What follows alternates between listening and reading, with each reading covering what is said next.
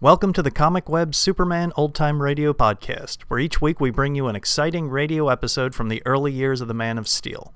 The Comic Web sells old time radio programs and comic books. Comic Web also offers two other podcasts. One is a variety of old time radio programs, and the other is a video podcast of old movie serial cliffhangers.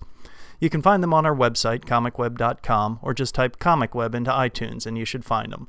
Now just sit back, relax, and enjoy this episode of Superman. Thank you. Kellogg's Pep, the super delicious cereal, presents The Adventures of Superman. Faster than a speeding bullet, more powerful than a locomotive, able to leap tall buildings at a single bound. Look, up in the sky, it's a bird, it's a plane, it's Superman! After defeating Superman and leaving him for dead on a lonely beach, Henry Miller discovered that the solution of kryptonite in his blood, which transformed him into an atom man able to generate terrific atomic power, had been exhausted in the Titanic battle. Determined to destroy Germany's enemies, Miller called on a strange fat man named Sidney, the money-hungry creator of the Nazi spy system, and told him that a woman called the Scarlet Widow possessed the only remaining kryptonite in the world. Seeing an opportunity for untold wealth, Sidney agreed to try to get the kryptonite. As we continue now, the gaunt, ugly widow and her little cockney henchman Sniggers are in their hideout behind an innocent-appearing book and gift shop in Metropolis.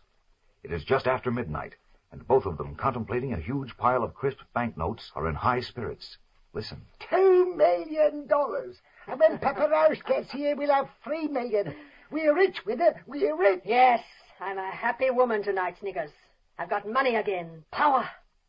And the only man who ever double-crossed me, der Teufel, is dead. All on account of that little piece of kryptonite I copped out of the Metropolis Museum that night. Who'd ever have thought it'd bring us all this money? I told you it would. I knew the Vulture and Papa Rausch and the Laugher would pay me almost anything I asked for the power to control Superman. You was right with it. You're always right. I never seen blokes fork up a million so fast as the Vulture and the Laugher when you give 'em their pieces of the blooming staff tonight. When's Papa Rausch coming for his? He said he'd be here within the hour. Good. Then we can up it out of this dump. Uh, Where we go? I was thinking of the Argentine. Fleischman writes there are lots of opportunities down there. Gee, that sounds good to me, Widder. We'll have a high old time with all that money. What? Someone's at the door. Hey, must be Papa Rausch. I'll let him in. Wait. It may not be Rausch. It must be. He said he was coming right away. Not so loud, you Sure it's Papa Rausch. Who else can it be? How do I know? It might be the police. The police? Or some of our friends who found out we've got all this money. We are not taking any chances. Quick, help me get the money into this drawer. All right. Nobody ain't going to take this all away from us now, sir. There. Be careful now. Walk quietly to the door. All I'm saying is it better be nobody except Papa Rausch. Quiet. Stand to one side of the door. Who is it? An old friend, widow. Sidney. Sidney, how did he ever find us? He can find anyone. I wonder what he wants. Aren't you going to let me in, my dear? Don't let him in. I don't trust that fat I'm not afraid of him. Open the door. No, Widder, he's smart. He's after the money. He'll steal it from us. He won't steal it from me. Open the door. Well, you're right, oh, but I don't like it. Ah, good evening, widow. Just as lovely as ever. And you're as fat as ever, Sidney. Close the door, Sniggers. Oh, yes, yes, yes. The ever faithful Sniggers. Cheerio, old chappy. Hello, Sidney. What brings you here so late at night? it is late, isn't it? Well, I'll sit down if you don't mind. No. Now we get to business. What business? I'll come right to the point, my dear. I understand that you have some um, kryptonite. How did you know? How did I know? What a silly question, Sniggers. I know everything. You, um, you were about to say something, widow. I did have it, Sidney. It's gone now. Gone. Yes, I sold it. All of it? All three pieces? That's right. You're lying, my dear. No, she ain't. We sold Shut it up, to- Sniggers. None of his business whom we sold them to. Quite right. If you sold all three pieces. But I don't believe you did. Why? And because, as I understand it, kryptonite is Superman's mortal enemy. He's helpless in, in its presence. Yeah, of course you know this, or you wouldn't have stolen the fragment in the first place. Who said we stole it? Please tell this fool to be quiet. Shut you up, know. Sniggers. Go ahead, Sidney. You knew that you could get a tremendous price for the kryptonite from Superman's enemies. If you had already disposed of all of it, as you say, you wouldn't be hiding in Metropolis with the police looking for you. I won't beat around the bush with you, Sidney. it wouldn't be healthy, my dear. I'm not afraid of you, but we've done a lot of business together, so I'll tell you the truth. I've already sold two of the pieces of kryptonite. The third and last piece is promised to a man who'll be here to get it and pay me for it tonight. Ah, I knew all of it wasn't gone. I want that last piece, widow. Impossible, Sidney. This man is too powerful to make an enemy of. I'm sorry. no man is powerful when he's dead. This bloke ain't dead. Hey, I realize that, but it might be easily arranged. you see? now look here, Sidney. I don't want to get mixed up with any of your Gestapo tactics. I played a long and dangerous game and I've won. Now I intend to leave the country. Safely.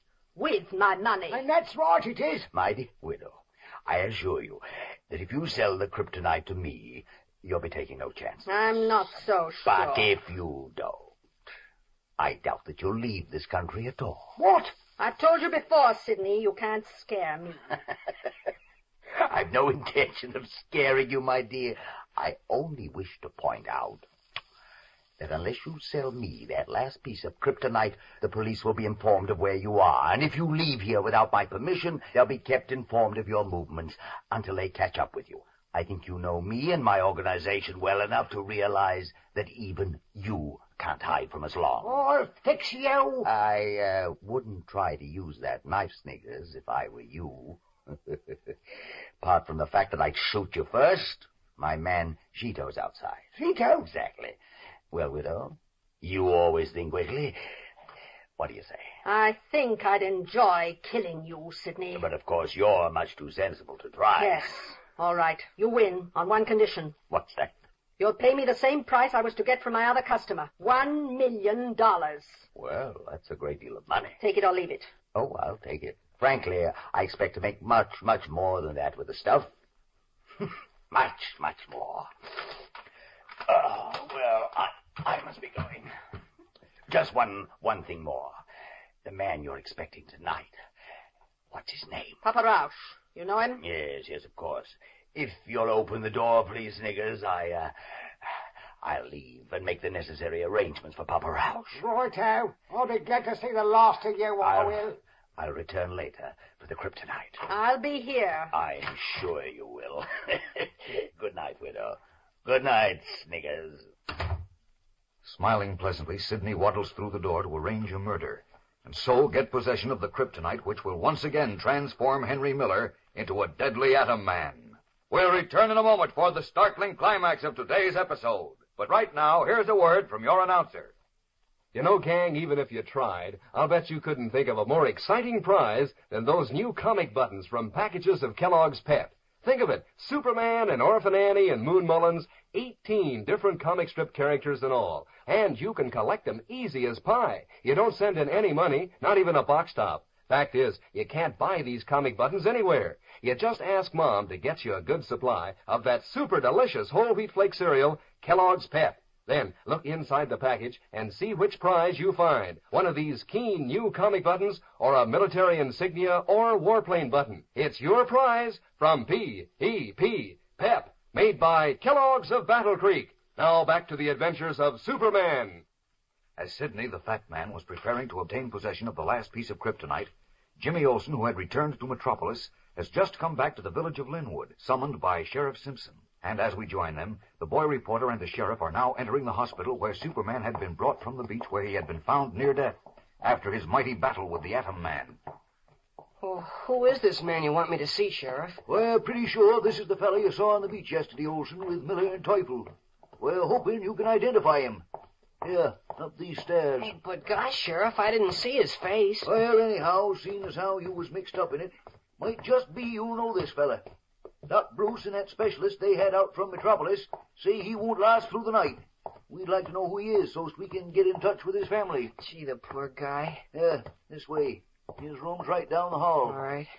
And if you can identify him, we might be able to find out what Miller and Teufel was up to, and where Miller went. Oh, that would suit me fine.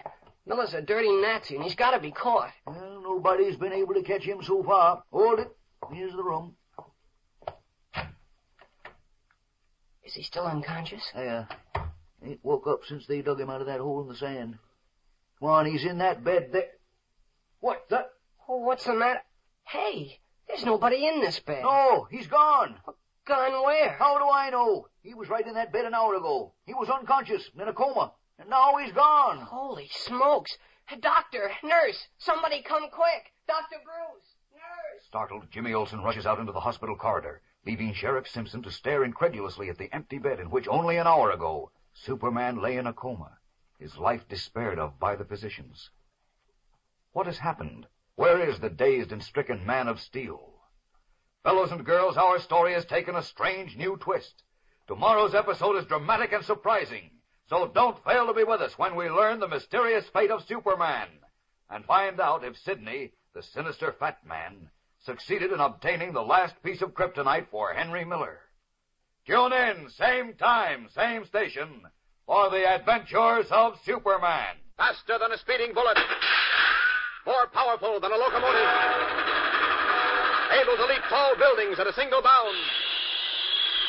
Look, up in the sky. It's a bird. It's a plane. It's Superman.